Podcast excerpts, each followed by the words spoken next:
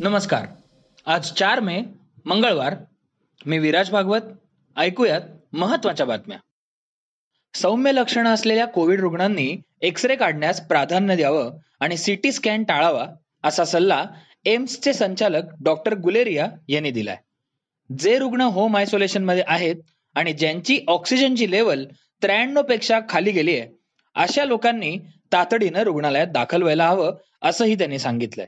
गुलेरिया म्हणाले कोविडवर अनेक अभ्यास झालेत.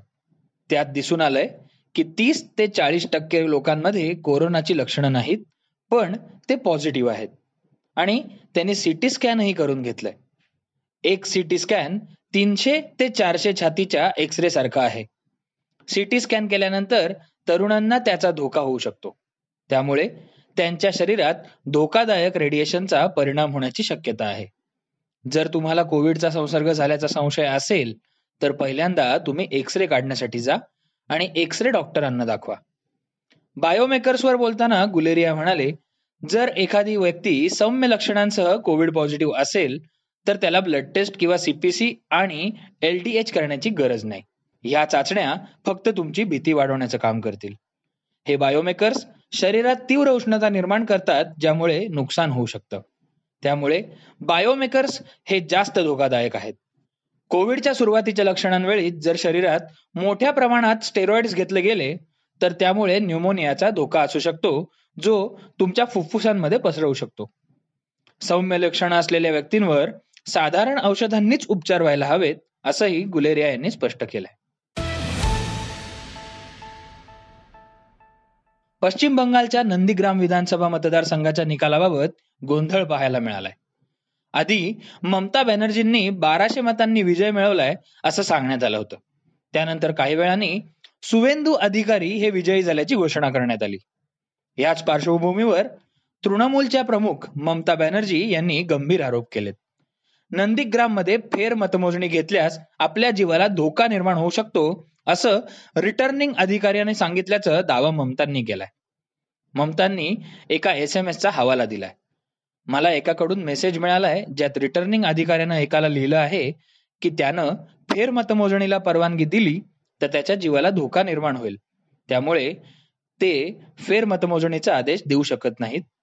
कारण माझं कुटुंब उद्ध्वस्त होईल. मला एक छोटी मुलगी आहे. ममतांचा सुवेंदू अधिकारी यांनी सतराशे मतांनी पराभव केला. मतमोजणीत फेरफार झाल्याचा आरोप ममता दिदींनी केलाय. तसंच ममतांनी थेट कोर्टात जाण्याचाही निर्णय घेतलाय. सकाळच्या ताज्या घडामोडींसह विना कष्ट विना श्रम मसाला चहाचा कप हातात असेल तर त्याची गोष्टच निराळी आहे. आज जाणा कोणत्याही कृत्रिम घटकांशिवाय तयार केलेला शंभर टक्के नैसर्गिक सोसायटीचा वन मिनिट स्पेशल मसाला चहा सॅशे. फक्त सॅशे उघडा गरम पाणी घाला आणि तुमच्या आवडत्या मसाला चहाचा आनंद घ्या तुमच्या आवडत्या पॉडकास्टसह.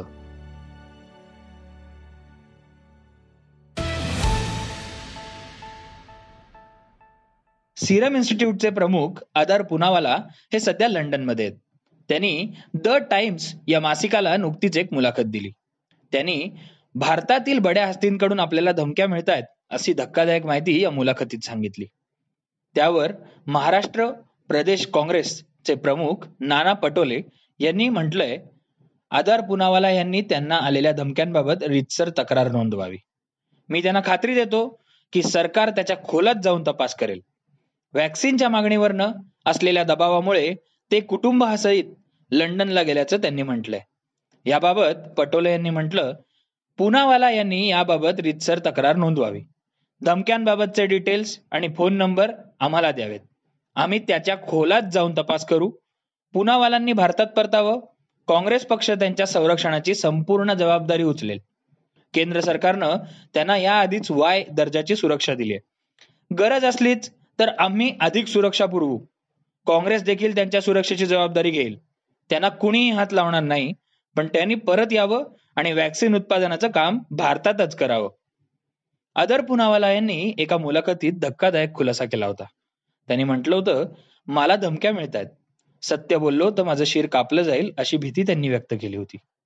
आपल्या देशातील श्रीमंत आणि मोठ्या मोठ्या राजकीय हस्तींकडून त्यांना अशा प्रकारच्या धमक्या येत आहेत. आणि ह्यामुळेच कोरोना व्हॅक्सिनचं उत्पादन ते लंडनमध्ये करणार असल्याची तयारी आहे असं म्हटलं जाते बांगलादेशात मोठ्या प्रमाणावर जलवाहतूक होत असल्यानं तिकडे अनेकदा अपघात घडतात. क्षमतेपेक्षा अधिक प्रवाशांनी भरलेली एक फेरी बोट बांगलादेशातल्या पद्मा नदीत उलटली. या बोटीमध्ये तीस प्रवासी होते. या अपघातात सव्वीस जणांचा मृत्यू झाला. प्रवासी क्षमतेपेक्षा जास्त प्रवासी भरून प्रवासी क्षमतेचं उल्लंघन केल्याच्यामुळे या बोटीत जलवाहतूक सुरू होती. त्यामुळे हा अपघात घडला. येरवड्याच्या प्रादेशिक मनोरुग्णालयातील एक हजार ऐंशी रुग्णांपैकी तब्बल दोनशे पन्नास रुग्णांना कोरोना झालाय. त्यापैकी दीडशे जण हे बरे झाले असून शंभर जणांवर उपचार सुरू आहे. रुग्णांचे तात्काळ लसीकरण करा अशी मागणी जिल्हाधिकारी विकास देशमुख यांच्याकडे केल्याची माहिती अधीक्षक डॉक्टर अभिजित फडणीस यांनी दिली आहे. हे मनोरुग्णालय अडीच हजार रुग्ण क्षमतेचं आहे पण कोरोनाच्या काळात रुग्णालयात सध्या साडेपाचशे पुरुष रुग्ण आणि चारशे सत्तर महिला रुग्ण आहेत. आपण राहत असलेल्या परिसरात आणि शहरात नेमका कुठे आणि कोणत्या प्रकारचा बेड उपलब्ध आहे याची माहिती उपलब्ध करून देण्यासाठी पुण्यातल्या दोन उद्योजकांनी पुढाकार घेतलाय. त्यांनी एक ऑनलाईन प्लॅटफॉर्म तयार केलाय. त्यावर काही क्षणातच बेडच्या बाबतची रिअल टाइम इन्फॉर्मेशन उपलब्ध होती चिन्मयी डुमरे आणि आरिफ अमिरानी यांनी मिळून हा प्लॅटफॉर्म तयार केलाय. इंडिया क्रिटिकल रिसोर्स नेटवर्क असं त्यांच्या स्टार्टअपचं नाव आहे. मार्च अखेरीस सुरू झालेल्या या प्लॅटफॉर्मचा आतापर्यंत अकरा लाखांहून अधिक नागरिकांनी वापर केलाय. देशात वाढणाऱ्या कोरोनानं आय पी एलच्या स्पर्धेतही शिरकाव केलाय. कोलकाता नाईट रायडर्सच्या दोन खेळाडूंचे कोरोना रिपोर्ट पॉझिटिव्ह आल्यावर कोलकाता आणि बंगळुरू यांच्यातला कालचा सामना स्थगित करण्याची नामुष्की ओढवली. दुसरीकडे Chennai super किंग्सचे CEO Kashi Viswanathan bowling coach Lakshmipathy Balaji आणि चेन्नईच्या बसचा ड्रायव्हर यांचाही रिपोर्ट पॉझिटिव्ह आलाय. पहिल्या टप्प्यातले सामने हे मुंबईच्या वानखेडे मैदानावर आणि चेन्नईच्या चेपॉक मैदानावर खेळण्यात आले होते. आता कर्मचारीही खेळाडूंच्या संपर्कात आल्यामुळे सगळ्या खेळाडूंची टेस्ट घेण्यात येणार आहे.